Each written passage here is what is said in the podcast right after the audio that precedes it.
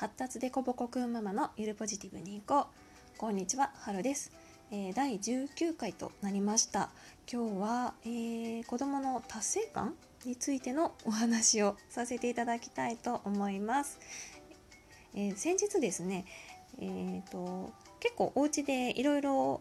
子供の苦手を克服するためになんかいろいろ工夫されて課題を家でやってみたりとか、まあ、手先用のトレーニングの課題だったりとか、まあ、目のトレーニングの課題だったりとかやったりとかあとこう苦手克服のために何か習い事をさせてみたりとか、まあ、指先をこう動かせるようになるようにとか、うん、ピアノを習ってみたりとか、ね、いろいろ習い事を調べてやっているお母さんとお話をする機会があってしてきたんですけどうんとなんかね、えーと、お母さんの悩みとしては何かいろいろ工夫してこういうことを課題としてやってもらいたいと思って毎朝こうルーティンに組み込んだりしてやってるんだけどうん何に対しても子供がまあいまいちこうやる気を持てないというか何か夢中になれることがあまりないというかうんお母さんと子供の間でのこうできるようになりたいっていう温度差があるような状態なんじゃないかなというような悩みだったんですね。であのお話ずっとちょっと進めてたらあの家の中で、まあ、毎朝こう時間を決めてえーと、手先の器用さのためだったかな、ま、ちょっとパズルがすごく苦手で絵をうまく合わせるのが手先じゃないかな、えーと、目の問題なのかな。まああのまあ、ななぜ苦手ででそれをその苦手を克服するために毎日同じパズルを時間を決めてやらせててでまあそれができたらまああのご褒美1個あげるよみたいなことをしているっていうお話がちょっと具体的に出てきたんですけどあのちょっと気になって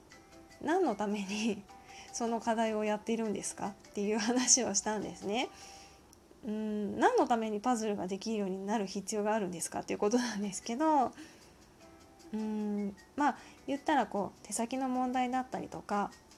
何て言うのかなこう形を組み合わせる、まあ、空間認知だったりとかまあ、パズルなのでこう A のこれこことここが合うはずみたいなのもあると思う。予想する力みたいなのもあると思うんですけど、まあ、それってまあパズルじゃなきゃいけない理由ってちょっと分かんなくって。でその何て言うのかな。大人になった時にパズルができるできないってあんまり関係ないじゃないですか。なのでどうしてそのパズルで苦手を克服しようとしているのかっていうのがちょっと分かんなくて。聞いてたんですけどあのお母さんがその時におっしゃってたのがうんとまあ今パズルが苦手です。でまあ毎日同じことをね繰り返し繰り返し続けてたらできるようになってできるようになったら達成感って感じられるじゃないですかっていうその達成感を味わってほしいから毎日同じことをやってるっていうようなお話だったんですね。であのじゃあ意地悪な感じなんですけど 達成感を味わってどうしたいのっていう話をしてたらあのうんとお母さん自身が実はなんか子供の頃結構いろいろできないことがいろいろあってで、まあ、成績もあんまり自分の思ったようにな感じじゃなくって、うん、あんまり良くなくってですごいなんか嫌だった辛かったででもそこでこう自分が苦手なことをすごく頑張って克服することで達成感もすごくあったしその達成感があったからいろいろ頑張ってこれてこう今こうやってやっていけてるんだみたいな話だったんですね。言うとまあ達成感を味わえばいろんなことにまあチャレンジできる力とかもつくし、まあ、それでできるようになればねあの困ることも減るじゃないですか。なのでそういう意味で、まあ、一つ一つ何か課題を見つけてあの達成できるようになって達成感を味わわせてあげたいっていうようなお話だったんですね。はい、でその時はねうんそうなのかっていう、まあ、達成感も大事だし達成感があれば、まあ、次にチャレンジする力っていうのは出てくるかもしれないしっていうのもあったんですけど後々ねうんと達成感を味わうために必須のことなんだろうかっていうこんな辛い思いしないといけないんだろうかと思ったんですね。子供もなんかちょっとあんまやる気ないしでそんなねやる気がね見いだせないというかなあんまり興味持てない子供をなんとかできるようにさせてあげたいと必死になってんのになんか子供との温度差を感じてモヤモヤして苦しそうなお母さんを見ててなんかあんまりいい形じゃないなと思ってちょっとしばらく数日間結構こうなんかね考えてたんですよふとした時に考えたんですね。であの思ったんですけどお母さんにとってその今子供に苦手なことを克服させようとしている状態ってすごい辛いんじゃないのかな実はっていうふうに思ったんですね。自分自身がやっぱね苦手なことを克服する時ってすごい辛いじゃないですか。しんどいと思うんですよパワーがいる。でその状態をお子さんにもやらせようとしていてだからその自分がすごく辛かった時のこととかもやっぱり意識のどこかにはあって思い出したりとかするんじゃないかなっていうのもあるしそれができなかったらどうこう自分どう嫌な思いをするかっていうのもなんか自分がした辛い思いを想像したら なんか子供もそういう辛い思いをするんじゃないかって考えただけでなんかちょっと辛くなったりしてだからそのそれをね頑張ってやろうとしない子供に対してなんかこうイライラしたりもどかしく思ったりしてなんか気持ち的にすごい苦しいんじゃないかなっていうふうに思ったんですね。うんだったらこう昔はね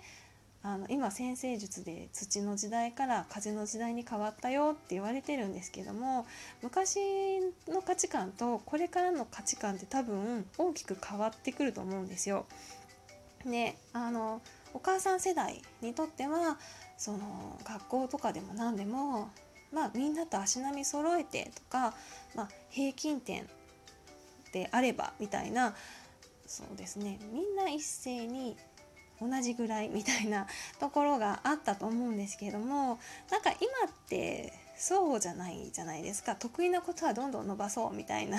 ところもあるのでまずは一旦苦手なことも全部克服しなきゃいけない。頑張って克服しなきゃいけない。みんなと同じぐらい足並み揃えてできるぐらい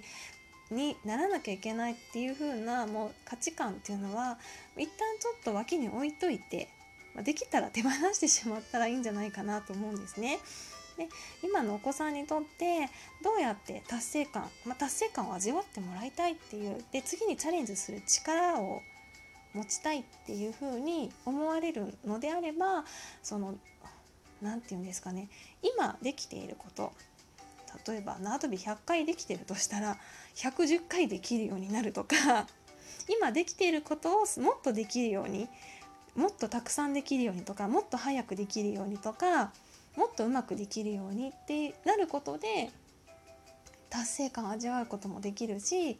あともうちょっとでできること。自転車あともうちょっとなんだけどっていうところからこう乗れるようになったっていうのもすごく達成感があると思うので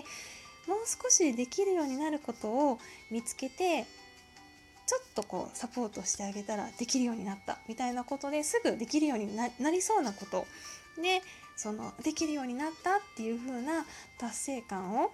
味合わせてあげてそれからあじゃあこれもなんか僕私は苦手なんだけど同じように頑張ればできるかもしれないとか、うん、そうやってこうチャレンジしようっていう気持ちが芽生えたりとか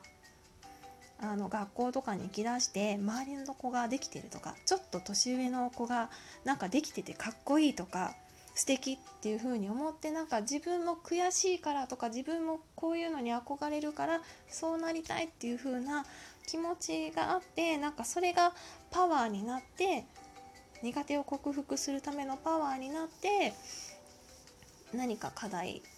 に取り組む力っていうのが生まれてくればいいんじゃないかなというふうに考えたんですね。であの結構ねそのお母さんも本当真面目に頑張ってなんとか達成感味わってこう自分はやればできるんだっていうことをね、あの自分で気づいてもらって頑張ってほしいっていう気持ちでいろいろやっているんだと思うんですけどそれを全く否定する気とかはないんですけれどもそこにね頑張ってるお母さん自身がちょっとしんどそうだったらうんなんかやっぱり辛いと思うので何て言うんですかね。ちょっと子供のなんか自主的な気持ちの芽生えだったりとか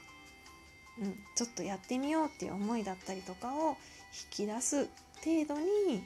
なんか今できていることとかもう少しできそうなことをちょっともう少しレベルアップさせていくっていう方にあの苦手を今から苦手を克服させるっていうところからシフトしていけたらなと思ったので今日はお話しさせていただきました。はい。発達でこぼこくんママのゆるポジティブに行こう。第19回今日これで終わりにしたいと思います。ありがとうございました。